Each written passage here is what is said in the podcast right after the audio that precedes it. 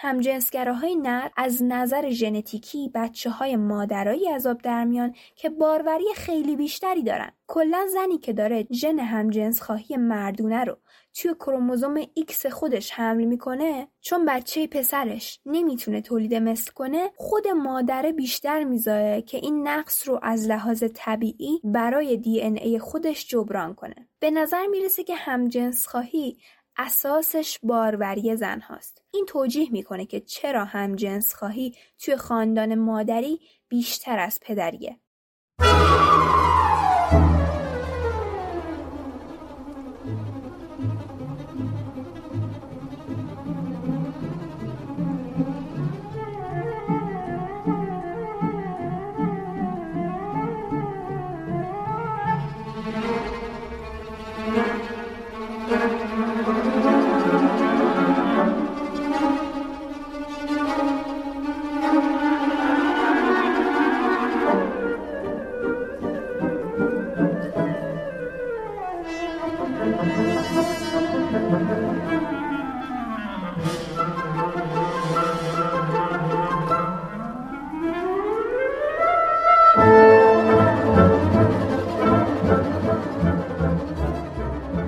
سلام دوستان. من تارا نجفی هستم میزبان پادکست دقایق این سومین قسمت از سری اپیزودهای عشقه دو تا اپیزود قبلی درباره عشق هتروسکشوال یا دیگر جنسگرا بودن.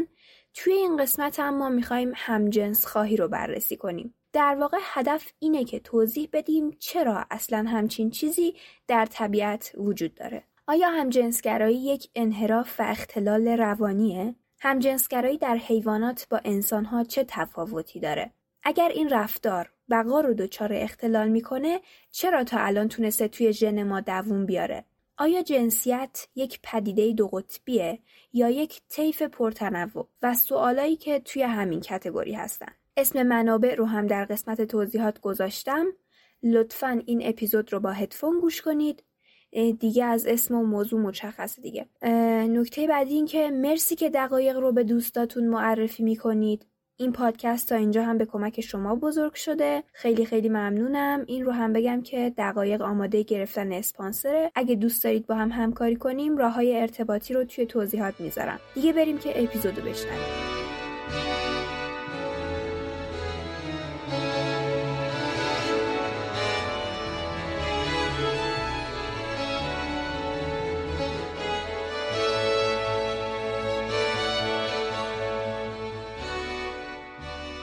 برای اینکه بتونیم به بحث وارد بشیم ما اول باید یک لغتنامه مشترک بین خودمون قرار داد کنیم. همجنسگرا یا همجنسخواهی با هم فرق دارن. اگر یک فرد همجنسگرا باشه این فعل گراییدن اشاره می‌کنه به گرایش جنسی اون فرد. یعنی فرد می‌تونه به همجنس خودش هم گرایش داشته باشه. ولی این گرایش به جنس مخالفش رو نفی نمی‌کنه. یعنی می‌تونه به هر دو تا جنس گرایش داشته باشه. اما اگر یک فرد همجنس خواه باشه فقط و فقط تمایل داره که با همجنس خودش ارتباط جنسی برقرار کنه. یعنی حتی اگه به جنس مخالف هم دسترسی داشته باشه بازم ترجیح میده که با جنس موافق خودش باشه. پس همینطوری دیگر جنس خواه هم فقط و فقط دوست داره با جنس مخالف خودش باشه. ولی دیگر جنس گرا گرایشی هم به جنس موافق خودش داره. امیدوارم فهمیده باشید. دو جنسگراها به هر دو تا جنس میل جنسی دارن و دو جنس خواها علاوه بر اینکه میل جنسی دارن با هر دو یعنی هم جنس موافق و هم مخالف ارتباط جنسی پایدار برقرار می‌کنن. ما توی این اپیزود می‌خوایم درباره همجنس خواهی حرف بزنیم. یعنی درباره کسی که هیچ تمایلی به جنس مخالف خودش نداره. باید دقت کنیم که هر کسی که با همجنس خودش رابطه جنسی برقرار کرد همجنس خواه نیست. مثلا توی زندان بین دریانوردا توی مدارس تک جنسیتی آموزشگاه های دینی و جاهایی که شرایطی که دسترسی به جنس مخالف پرهزینه یا خیلی سخته اگر کسی رفتار همجنسگرایانه انجام بده لزوما همجنس خواه نیست. چون احتمالا اگه جنس مخالف دور ورش وجود داشت اونو ترجیح می‌داد این آدم میشه همجنسگرا بیایید فرق سکس و جندر رو هم بگیم سکس که ترجمهش میشه جنس و جندر که ترجمهش میشه جنسیت با هم فرق دارن. به تمایز جنسی مشخص نر و ماده میگیم جنس که بر اساس آلتهای تناسلیشون مشخص میشه. به تفسیر جنس توی روابط اجتماعی و رمزگذاری ها و بایدها و نبایدهایی که به مرد و زن و کلا مفهوم جنس مرتبط میشه میگیم جنسیت. گرایش جنسی یا sexual orientation هم یعنی اینکه جنس و جنسیت و فرهنگ و ویژگی های روانشناسانه هر کس دست به دست هم بدن که طرف بتونه مشخص کنه به کدوم جنس گرایش داره و کلا چی دوست داره.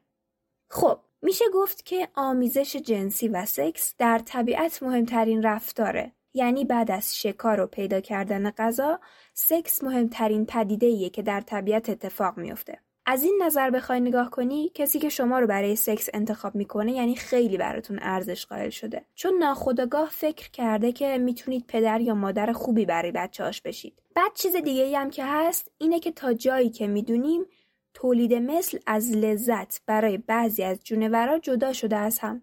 مثل انسان یا دلفین ها یا میمون های عالی. این جدا شدن هم به خاطر پیچیدگی شدید دستگاه عصبیه. حالا این شرایط می‌تونه رفتارهایی رو فقط برای لذت به وجود بیاره که یکیشون هم جنس خواهیه. سوال اولی که می‌خوایم بهش جواب بدیم اینه که آیا یه نفر می‌تونه هم هم جنس خواه باشه و هم دگر جنس خواه؟ اگه آره مثلا اینجوریه که این دوتا دو سر دوتا قطب باشن. بعد اگه دو قطبی باشه وسط طیف پیوسته است یا گسسته؟ یعنی آیا همه چی امکان پذیره یا نه؟ یه تعاریف مشخصی وجود داره به هر حال. ببینید دو تا یازده درصد جمعیت در طول عمر خودشون حداقل یک بار با یک شخص از جنس موافق ارتباط جنسی برقرار می‌کنن. اگر کسایی رو هم که حداقل یک بار فکر کردن جنس موافقشون سکسیه حساب کنیم این عدد میره روی 16 تا 21 درصد. ولی این اعداد نشون دهنده همجنس خواهان نیستن. اینم که گفتم چرا چون این خواستن باید انحصاری باشه که این اسم روشون بذاریم یعنی در صورت وجود جنس مخالف بازم گرایششون به همجنس خودشون باشه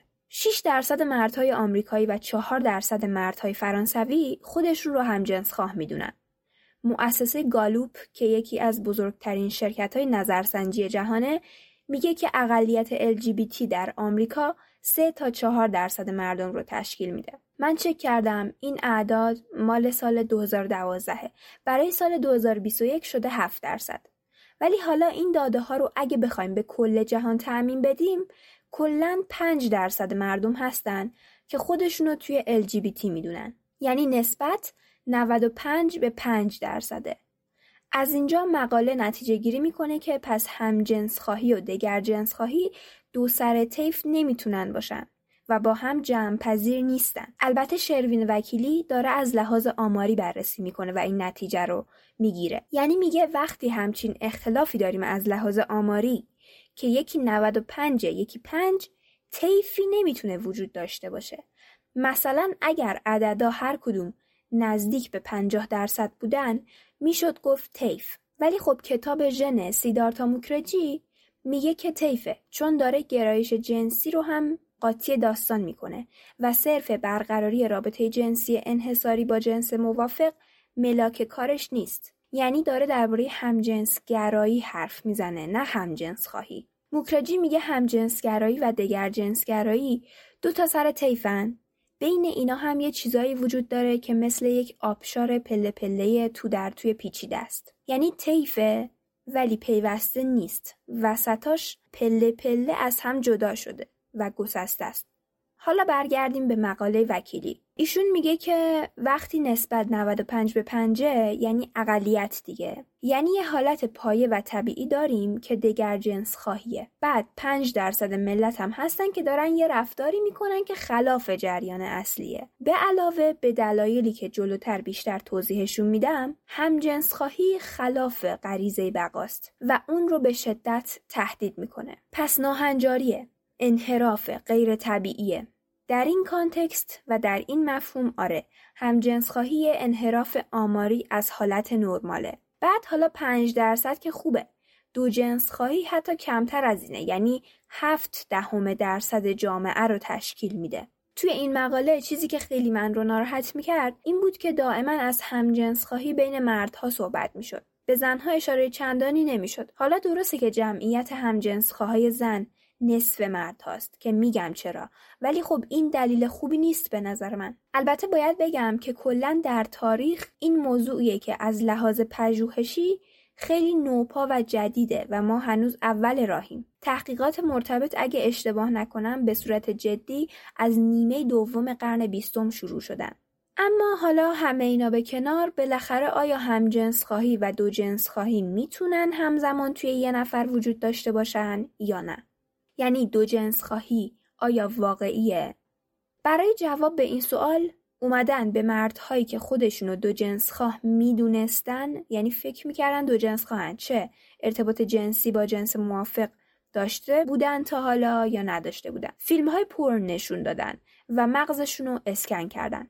فیلم ها دو دسته بودن. یا فقط دو تا زن یا فقط دو تا مرد. مغز اینا حالت ترکیبی نشون نمی‌داد. یعنی اینجوری نبود که با هر دو تا فیلم تحریک بشه. یا فقط با مرد با مرد تحریک می‌شد یا فقط با زن با زن. بعد یکی دیگه اومد دایره تحقیق و تنگ تر کرد. گفت خب حالا بیایم رو مردهایی که خودشونو دو جنس خواه می‌دونن و با هر دو جنس هم رابطه جنسی داشتن همین آزمایش رو انجام بدیم. نتیجه این شد که اینا با هر دوتاش واکنش نشون می‌دادن. ولی تحریک پذیری یک حالت دو برابر حالت دیگه بود. من نمی‌فهمم وقتی بالاخره با دوتاش تحریک می شدن وکیلی چطور میاد میگه که این دوتا نمی‌تونن توی یه نفر وجود داشته باشن؟ خلاصه استدلال می‌کنه که یه سریا هم جنس خواهایی هستن که برای پذیرش اجتماعی خودشونو دو جنس خواه جا می‌زنن. همونطور که در اجتماع وقتی فضای گفتگو بازتر شد خیلی از دو جنس خواها یا رفتن سراغ همجنس خواهی مطلق و یا دگر جنس خواهی مطلق. کلا هر چقدر هم که سن افراد بالاتر میره گرایششون به دگر جنس خواهی بیشتر سوق پیدا می‌کنه. خلاصه کلی آمار و ارقام میاره و میگه پس رفتار هم جنس خواهانه هم تراز و همسان با دگر جنس خواهی نیست و دگر جنس خواهی رفتار پایه و هنجار و طبیعیه و هم جنس خواهی یک حاشیه است. یک انحراف و ناهنجاریه که در کنار حالت طبیعی وجود داره. بعد این برچسبایی که می‌زنیم نه سیاسی هن، نه اخلاقی نه اجتماعی نه گناه نه زشته هیچی. خیلی ساده این برچسبا فهمیدن الگوی رفتار جنسی انسانه. مثل مرض قند بیماریه. چون همونطور که دیابت بقای انسان رو به خطر میندازه هم جنس خواهی هم همین کارو می‌کنه. شما هیچ میلی به جنس مخالف نداری. پس بچه دار هم نمیشی و این نخواستن دست خودت نیست. مثل یک اختلال در سیستم تناسلیه. ولی خب مثل اینه که بگیم کسی که می‌خواد از کاندوم استفاده کنه هم مریضه. چون داره جلوی انتقال ژنهای خودش رو می‌گیره. بعد اینی که کاندوم استفاده می‌کنه دو برابر دیوونه است. چون این دیگه دست خودشه و داره با میل خودش جلوی انتقال ژنهاش رو می‌گیره. این نظر من بود. البته.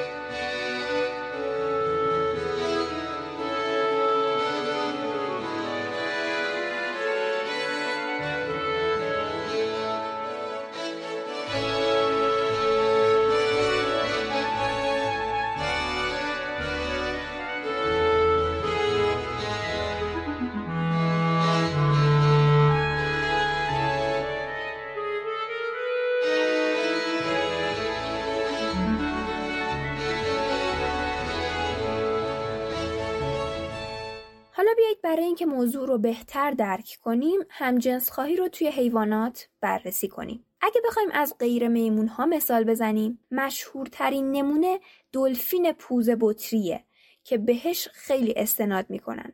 اما تحقیقاتی که روی این حیوان انجام شده همه تحت شرایط آزمایشگاهی باغ وحش بودن. به خاطر همین روش تحقیقشون درست نبوده و خیلی قابل استناد نیستن. ما اینا رو باید بیایم توی زیستگاه های طبیعیشون ببینیم. فقط یک تحقیق اومده این کارو کرده.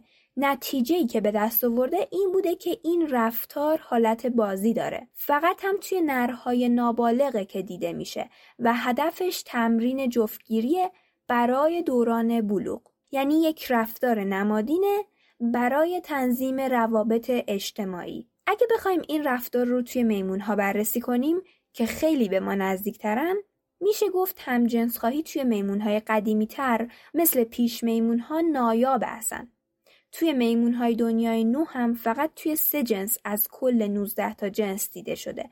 اما یک سری میمون ها خیلی این رفتار توشون دیده میشه. اونم میمون های دنیای قدیم و انسان ریخت ها هستن. آمارش انقدر زیاده که از بین 24 گونه توی 17 تاشون دیده میشه. رفتارهایی که توی اینا بررسی شده مثل سواری گرفتن و نمایش اندامهای جنسی هن. توی این نوع از میمون ها هم جنس خواهی از بچگی شروع میشه.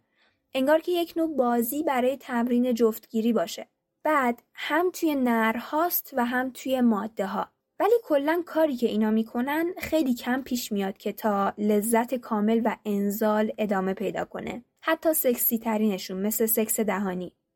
ولی خب یه چیزی که واضحه اینه که اینا دارن لذت می‌برن از این کار و خود لذت می‌تونه رفتار نشانه ای تولید کنه. هر نوع رفتار همجنسگرایانه ای که ما تا حالا تو طبیعت دیدیم با جفتگیری عادی نر و ماده تداخلی نداشته و براش مزاحمتی ایجاد نکرده. یعنی حیوانه با جنس موافقش سکس کرده ولی محوریت اصلی بازم جنس مخالف بوده. توی نخستی ها فقط انسانه که رفتار خالص همجنس خواهانه رو از خودش نشون میده. توی بقیه جونورا خیلی کم پیش میاد که حیوانه منحصرا همجنس خواه باشه. این پژوهش می‌خواد ثابت کنه که رفتار همجنس خواهانه در حیوانات یک رفتار مناسکامیزه یعنی نشانه ایه و کارکردهای اجتماعی داره. یعنی چی؟ یعنی هدفش بجز تولید لذته. به خاطر چی می‌خواد اینو ثابت کنه؟ چون خیلی ها از جمله فمینیست ها و به قول خود معلف تفسیرگران غیر متخصص رفتار جانوران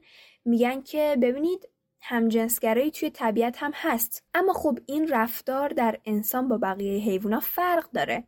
برای حیوانات یک کار نمادینه و برای یک هدف دیگریه. مثل تعیین سلسله مراتب قدرت توی نرها یا مراسم تقسیم کردن غذا یا اصلا توی میمونهای عالی برای کم کردن تنش گروه استفاده میشه.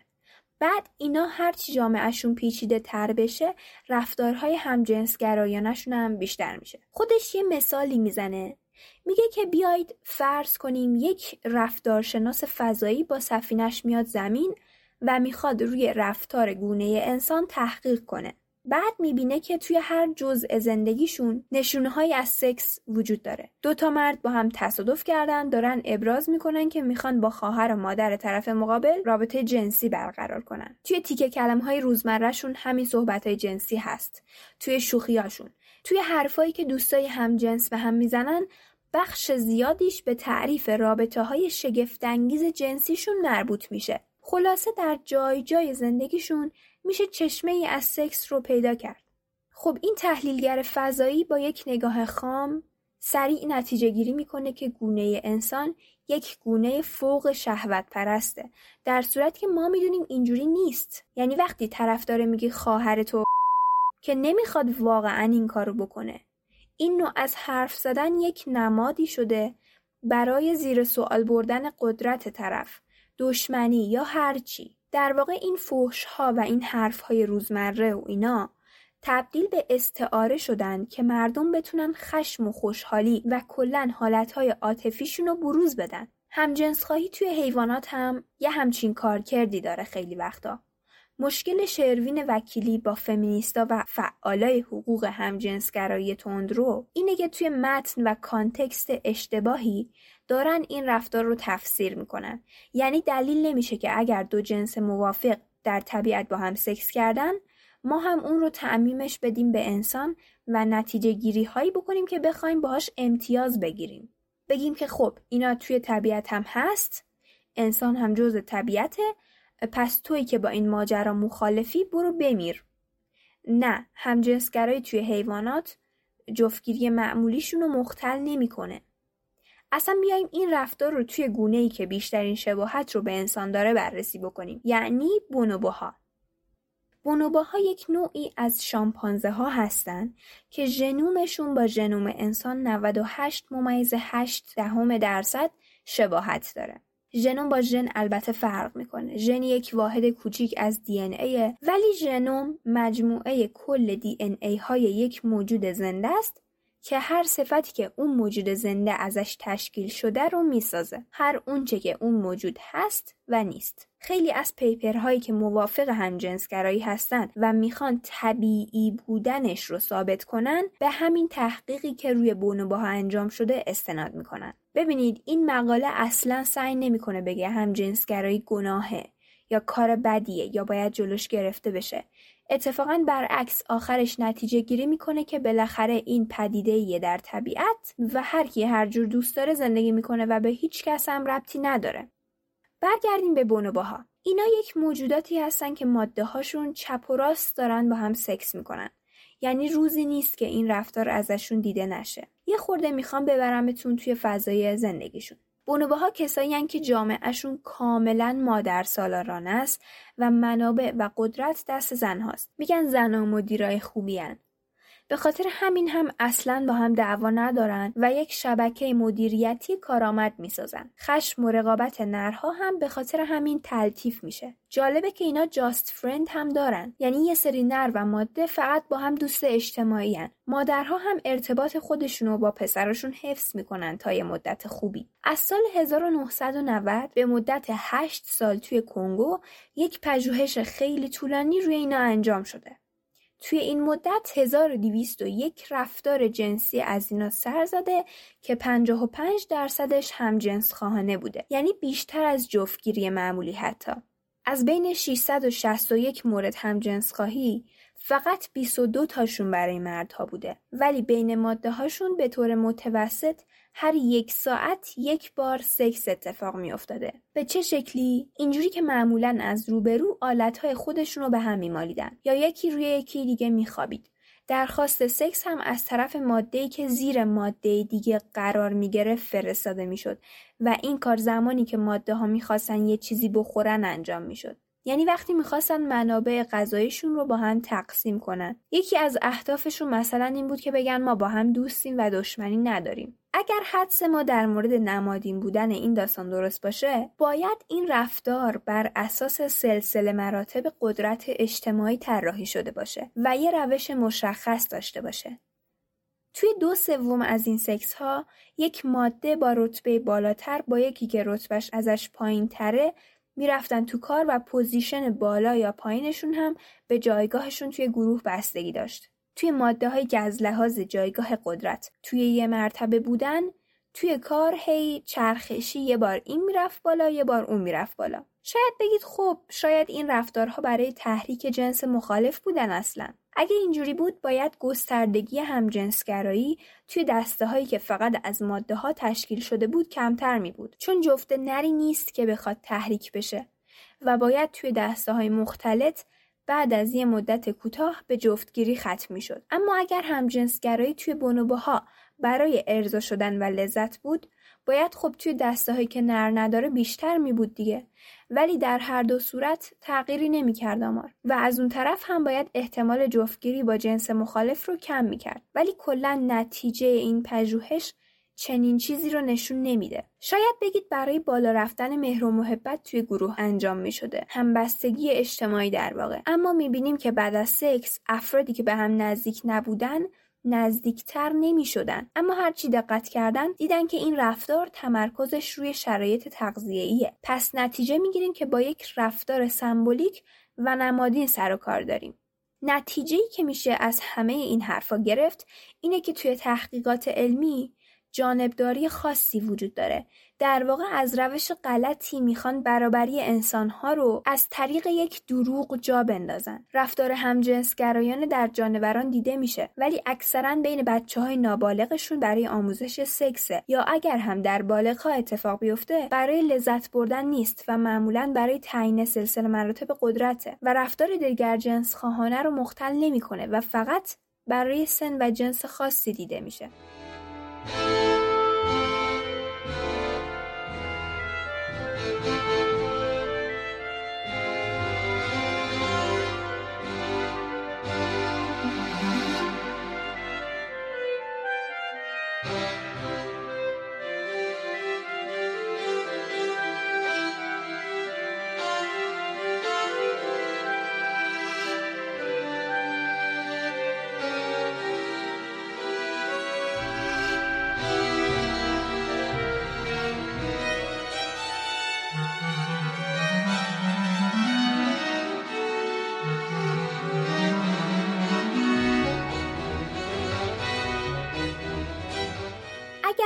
قرار بود همجنس خواهی یک برنامه ساده ژنتیکی باشه؟ خب انتظار داشتیم به زودی منقرض بشه. اصلا کارش به قرن 21 نمی‌کشید. یعنی اینا بچه دار نمی‌شدن که ژن همجنس خواهی رو پخش کنن. پس زود از بین می‌رفتن. ولی سکس با جنس موافق تا الان باقی مونده. خب چرا؟ آزمایش کردن و تحقیق کردن و برای همجنس خواهی اساس ژنتیکی پیدا کردن. اونم فقط سی سال پیش درسته بقای فرد رو به خطر میندازه. ولی خب دلیل نمیشه ژن از بین ببرتش. مثل خیلی از صفتها و بیماری های ژنتیکی دیگه که می‌تونن از یه نسل به نسل دیگه منتقل بشن همجنس خواهی می‌تونه توی ژن باقی بمونه. پراکندگیشون کمتره ولی خب بالاخره می‌تونن پایدار بمونن. این یه توضیحشه مثلا. یه نکته دیگه هم در این باره اینه که افرادی که توی جامعه خودشون همجنس خواه بودن چون شانس تولید مثل کمتری رو داشتن بیشتر از خواهر برادرای کوچکترشون مراقبت می‌کردن که حداقل بتونن یک بخشی از محتوای ژنتیکی خانواده و خب خودشونو در قالب خواهر و برادرشون به نسل بعدی منتقل کنن. بعد توی جوامع اولیه اینا از همون بچگی معلوم بودن معمولا. مثلا یه ناهنجاری توی ظاهرشون داشتن یا بنیهشون ضعیف بوده. شناساییشون می‌کردن و نقشهای زنانه بهشون می‌دادن. بعد که وارد بلوغ می شدن هم توی سکس منفعل بودن. در مورد زنها هم مثلا زنی که نقش شوهر یک زن دیگر رو بازی می کرده در حقیقت خودش نازا بوده. کلا هم اینجوریه که تصور مردای همجنسخواه از خودشون زنونه تره و همینطور برعکسش هم درسته. از اون طرف زنان همجنسخواه معمولا به علت اینکه فکر می‌کنن زشتن انتظار زیبایی خاصی هم از partner شون ندارن. یعنی می‌خوام بگم که transsexuality و همجنسگرایی و کلا اینا خیلی به هم بیشتر از اون چیزی که ما فکر می‌کنیم ارتباط دارن. اما همجنسگرایی همیشه توی همه جوامع انقدری زشت و تابو نبوده. بعضا اینا یه جایگاه اجتماعی بالایی هم داشتن. مثلا توی بومیای آمریکای شمالی این افراد که یه رفتار ترنسگونه هم داشتن معمولا لباس جنس مخالف رو میپوشیدن و از بچه های فامیل مراقبت می‌کردن. حتی مردم باور داشتن که اینا نیروی جادویی دارن. به خاطر همین می‌شدن کاهن قبیله یا مثلا شمن که همون پزشک قبیله است که با جادو بیماری ها رو درمان می‌کنه. بعد خب دین همیشه چیز مهمیه. نفوذ میاره دیگه. به خاطر همین منابعی که اینا بهش دسترسی داشتن زیاد بوده و می‌تونستن خوب پارتی بازی کنن برای فامیلشون. یه داستانی هست که به شوخی توی سیتکامای آمریکایی میشنویم که میگه فکر کردم تو گی. بعد طرف می‌پرسه چرا؟ جواب میشنوه که خب هم باهوشی هم بامزه ای هم ظرافتت بالاست هم آرتیستی. اینا خیلی هم بیراه نیست. چون میشه دید که از سن پایین توی همجنسگراهای استعداد خاصی برای نقش بازی کردن وجود داره. توانایی که اینا خیلی روش حساب می‌کنن ارتباط برقرار کردن با جامعه خودشونه. چون خب در اقلیتن و باید در نهایت پذیرفته بشن. به خاطر همین خیلی هم باهوشن از همه اینا میشه اینجوری برداشت کرد که یه سری ژن باعث رفتار همجنسگرایانه میشن که در شرایطی که شانس تولید مثل از یه حدی کمتر باشه صفتهای دیگر رو تشدید می‌کنن که به حمایت از بچه های فامیل منجر میشه. و یه راهی پیدا می‌کنه برای به دست آوردن جایگاه اجتماعی و خب آره از یه جهت هم باعث رفتار همجنس خواهانه میشه. دورور سال 1993 مثلا یه ده سال قبل ترش کسایی بودن که سعی کردن همجنس خواهی رو از لحاظ ژنتیکی بررسی کنن. به خاطر همین هم شروع کرده بودن به جمع کردن دیتا از 110 یا 120 تا دوقلوی همسان همجنس خواه. یعنی اونایی که از یک تخمک تشکیل شده بودن. بعضی از این دوقلوها یکیشون همجنس خواه بود یکیشون نبود. بعضیاشون هم هر دوتاشون همجنس خواه بودن. چرا دوقلو حالا؟ چون خب معلومه دیگه راحت تر میشه یه فرمول از توش در آورد. دوتاشون مثل همن. حالا اگه یکیشون یه چیزیش فرق داشته باشه سری معلوم میشه. این پژوهش ها انجام شده بود ولی فقط راه رو باز کرده بود.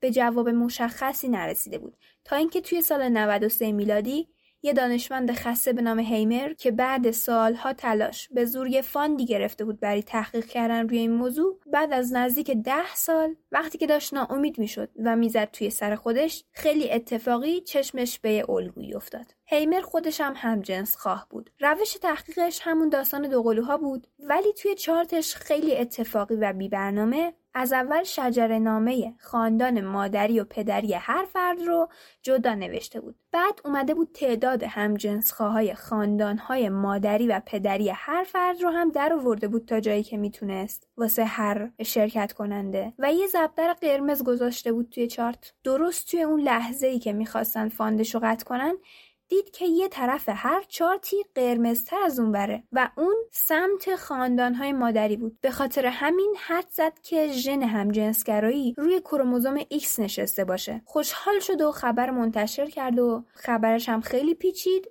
و تحقیقاتش رو ادامه داد. بعدا مشخص شد که بله همینطور هم هست. هیمر از رسانه ها خیلی فحش خورد. ولی خب با تیمش به تحقیق کردن ادامه دادن. نتیجه که در آوردن و حالا آدمایی هم که بعدا اومدن روی این موضوع کار کردن این نتیجه رو در آوردن. توضیحی که تا اینجا پذیرفته شده درباره ژنتیک همجنسگرایی اینه.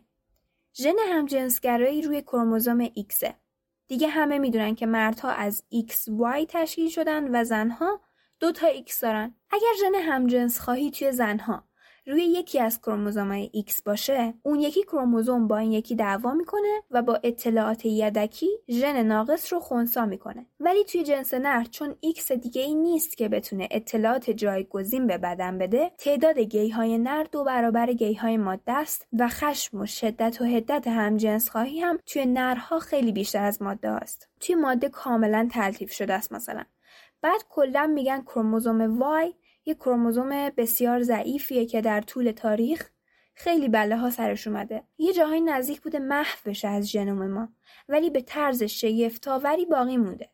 تعدادش هم خیلی کمه کلا. طبق ویکیپدیا کروموزوم وای فقط دو درصد از کل دی ان ای های مردها رو تشکیل میده. بعد یه فاکتور دیگه هم هست. همجنسگراهای نر از نظر ژنتیکی بچه های مادرایی عذاب در میان که باروری خیلی بیشتری دارن. کلا زنی که داره ژن همجنس خواهی مردونه رو توی کروموزوم X خودش حمل می‌کنه چون بچه پسرش نمی‌تونه تولید مثل کنه خود مادره بیشتر می‌ذاره که این نقص رو از لحاظ طبیعی برای دی ای خودش جبران کنه به نظر می‌رسه که همجنس خواهی اساسش باروری زن هاست. این توجیه می‌کنه که چرا همجنس خواهی توی خاندان مادری بیشتر از پدریه.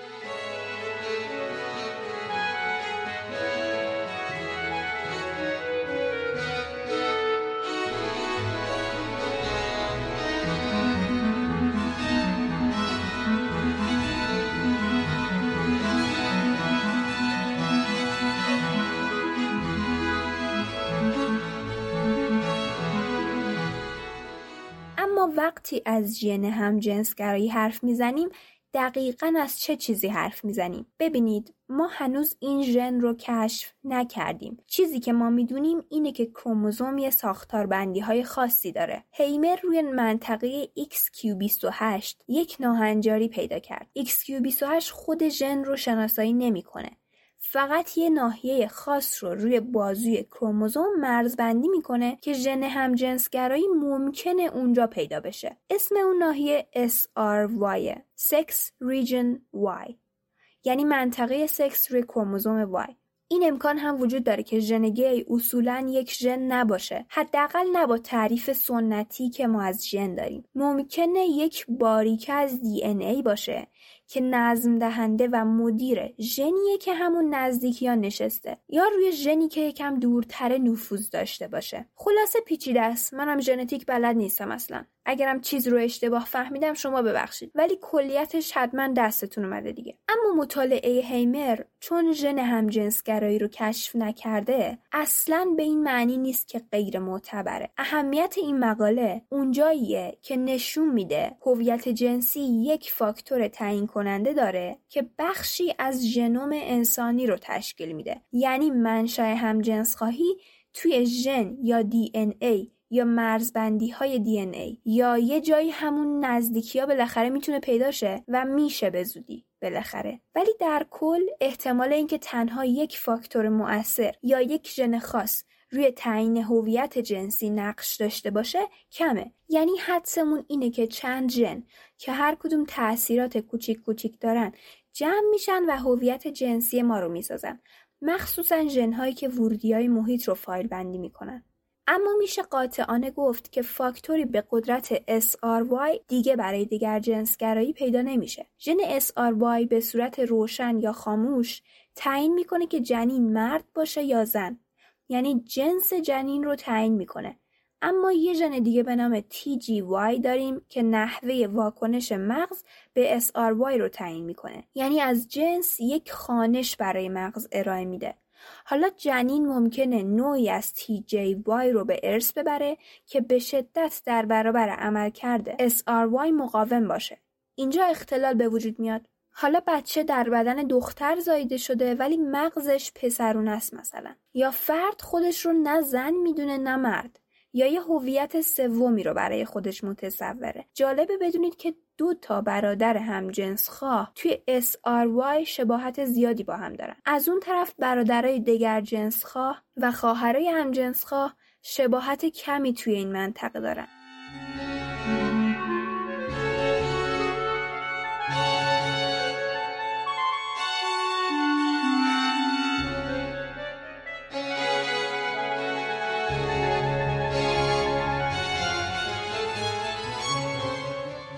که همجنسگرایی به یه عامل زیستی بستگی نداره. به جز دی ان ای یکی دیگه از این فاکتورها هورمونه. اصلا توی بحث خود دی ان ای هم اون ژنهایی به همجنسگرایی مربوط میشن که فعالیت قده های درون ریز بدن رو توی جنینی کنترل می‌کنن. در ثانی توی همه اون مواردی که یه ربطی بین یک عامل ژنتیکی و هم جنس خواهی پیدا شده اون عامل ژنتیکی یه اختلالی رو که مربوط می شده به رشد طبیعی و شکلگیری بدن جنین ایجاد می کرده. اینجا هم یه جای دیگه است که هم جنس خواهی با یه بیماری زیستی پیوند خورده. یکی دیگه از نظریه هایی که از نظریه ژنی قوی تره نظریه دانشمندی به نام لوویه. ایشون اومد گفتش که همجنس خواه شدن یا نشدن جنین به سطح هایی بستگی داره که توی دوران جنینی برای مغزش ترشح میشه که اون هورمون چیزی نیست به جز تستوسترون. البته دقیق ترش میشه های آندروژنی که شامل تستوسترون و دیهیدروتستوسترون و آندروستندیون میشن. خلاصه تعیین جنسیت جنین اینجوری انجام میشه که چقدر از این مواد به مغزش برسه. اگر مغزش نر بشه رفتارهای مردونه میرن به خورده سیمکشی مغز. مثل جذابیت جنس مخالف برای رابطه جنسی. هر اختلالی در میزان ترشح تستوسترون ممکنه به هم جنس خواهی منجر بشه. اگر اون سه تا هورمونی که گفتم ترشح نشن بچه میشه ماده. بعد این هورمونا برای تشکیل آلت تناسلی هم لازمن. یعنی هم توی مغز جنین باید ترشح بشن هم توی بدنش. اما گاهی وقتا هورمون کم میاد. توی بدن خوب ترشح میشه بدن جنین مثلا میشه پسر اما به قدر کافی توی مغز ترشح نمیشه. نتیجهش می‌تونه از همجنس خواهی باشه تا ترانسجندر شدن. یه ایده هست که میگه انسان در بد و تولد جنسیت نداره. بلکه مطلقا مرد بودن یا زن بودنش از طریق فرهنگ و اون ساختار اجتماعی که توش زندگی می‌کنه بهش حق نمیشه. کسایی مثل جودیت باتلر، مرلو پونتی و سیمون دوبوار طرفدار این عقیده هستن. اگه اینجوری باشه باید بتونیم وقتی یه پسر رو به این دنیا آوردیم اگه دخترونه بزرگش کنیم در آینده مشکلی نداشته باشه. و این کارو کردن.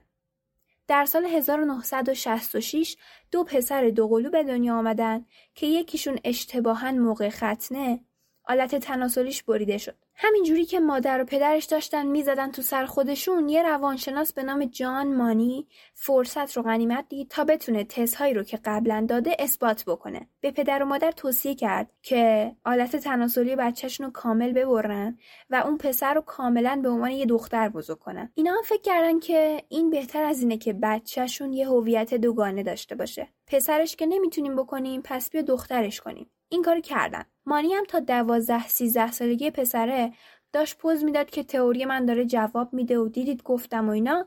اما خب دروغ می‌گفت. اون پسره از همون اولم رفتارای پسرونه داشت. مثلا وقتی اسباب بازی های دخترونه براش میخریدن یه خورده باشون بازی می‌کرد ولی بعد می‌رفت با اسباب بازی داداشش ور می‌رفت. یا وقتی خانواده سعی می‌کردن لباس دخترونه تنش کنن عصبی می‌شد و شروع به جیغ زدن می‌کرد. بزرگتر که شد مثل پسرا سر پا تو دستشویی می‌کرد. بعدم که به بلوغ رسید و خواستن دم و دستگاهش رو در بیارن و رحم به جاش بذارن دیگه صبرش سر اومد و اجازه این کارو نداد. دیگران رو متقاعد کرد که زندگیش رو تباه کردن و در آخر در حالی که توی یه ازدواج ناموفق بود در ملع عام خودکشی کرد. پس حداقل یه آزمایش داشتیم که برای یک آدم واقعی انجام شده و کاملا نقص کرده این حرفو نوزاد وقتی به دنیا میاد جنسیت داره ذهنش مثل خمیر خام نیست که بخواد با تحمیل های اجتماعی ورز داده بشه. اگر فرهنگ بخواد تأثیری هم داشته باشه، نقش جنسیت رو تثبیت می‌کنه. اگه بخوام یه مثال بزنم، همین اسباب بازیه. این یه چیز فرهنگی نیست که خانواده بخواد قراردادش کنه. این اسباب بازی ها و قراردادها درست شده چون مادر و پدرها به مرور زمان فهمیدن که اه پسرم مثلا چیزای چرخدار بیشتر دوست داره. پس اگه می‌خوام سرگرمش کنم باید یه چیزی بدم دستش که حرکت کنه. جالب اینه که بچه های نخستی ها یا شامپانزه ها هم همینن.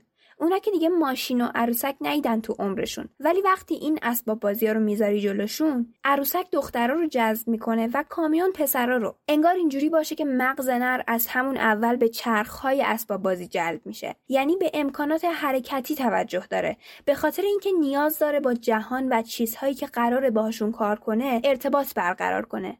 در مقابل اما مغز ماده تکامل پیدا کرده که تمرکزش ارتباط با دیگری باشه. پس جنسیت بچه از قبل از تولد مشخصه. حالا اگر جنسیت با جنس همخونی نداشته باشه میشه اختلال. و این با فاکتورهای زیادی مشخص میشه. مثل همین هورمون هایی که موقع جنینی توی رحم ترشح میشه. این تستوسترونی که گفتیم اثرش تو خیلی جاهای دیگه از بدن همجنسخواها مشخصه. مثلا نسبت انگشت اشاره به انگشت انگشتری به همین ماده بستگی داره. حالا چون توی مردها تستوسترون بیشتری ترشح میشه اختلاف ارتفاع این دوتا انگشت بیشتره. در زنها باید این نسبت کمتر باشه دیگه و در زنهای همجنسخواه میشه دید که این نسبت به نسبت مردونه نزدیکی بیشتری داره. حتی بین دو قلوهای دختر تک تخمکی که یکیشون همجنسخواهه و اون یکی نیست اونی که همجنسخواهه نسبت ارتفاع این دوتا انگشتش به مردها شبیه تر از خواهرشه.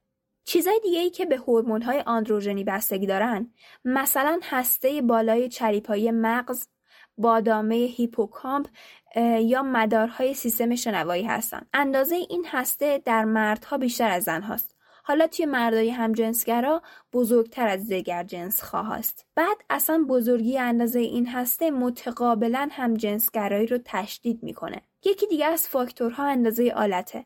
آلت همجنسخواه از دیگر جنسخواه بزرگتره. بعد بیشتر افراد همجنسخواه برادرای بزرگتر از خودشون دارن.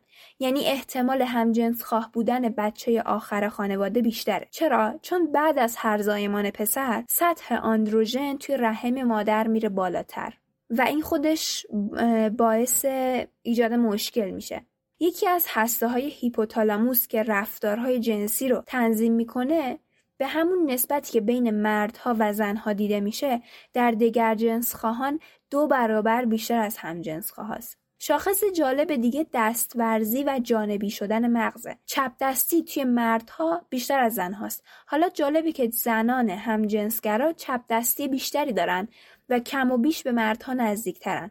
و زنایی که دو جنس خواهن آمار همتوانی دوتا دست توشون بیشتره. یعنی می‌تونن با دوتا دستشون بنویسن. پس نتیجه می‌گیریم انگار الگوی اصلی که هم جنس خواهی رو تولید می‌کنه به سادگی کم و زیاد بودن یک هورمون توی مغز نیست. تاثیر چند تا هورمون بر مغز و بدن جنین توی زمان نامناسبه.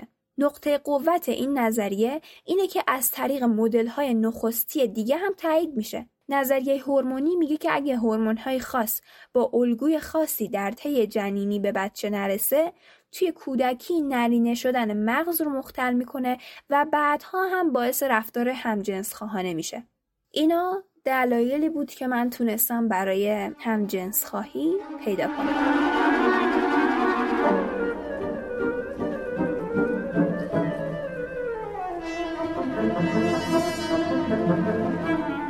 مرسی که تا این دقیقه همراه دقایق بودید. اگر فکر می‌کنید محتوایی که این پادکست تولید می‌کنه ارزشمنده اون رو به کسایی که فکر می‌کنید سلیقه مشابه شما دارن معرفی بکنید. لینک اینستاگرام و توییتر دقایق توی توضیحات هست. اگه follow بکنید می‌تونید مطالب تکمیلی اپیزودا رو ببینید اونجا. اگه دوست داشتید لینک حمایت مالی هم توی caption هست. از طریق هامی باش می‌تونید حمایت بکنید. اگر کسی هم باز تمایل داره که اسپانسر بشه یا اگر کسی رو می‌شناسید که ممکنه تمایل داشته باشه حتما معرفیش کنید به پادکست دقایق و دمتون گرم و خدا نگهدار.